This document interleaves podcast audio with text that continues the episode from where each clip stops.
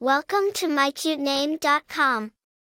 At its heart, the name Elvis comes from an Old Norse word that translates to all-wise or all-knowing.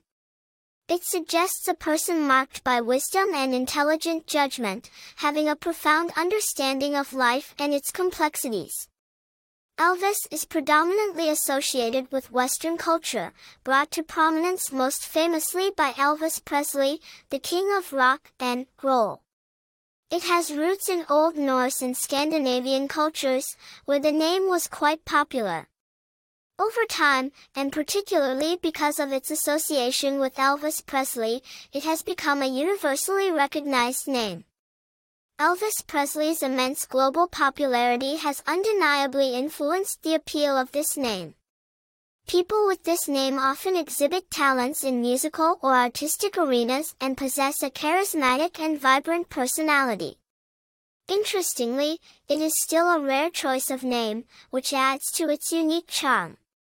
Over time, it has come to symbolize a pioneering spirit and a zest for life, inspired by one of the most iconic music legends of all time.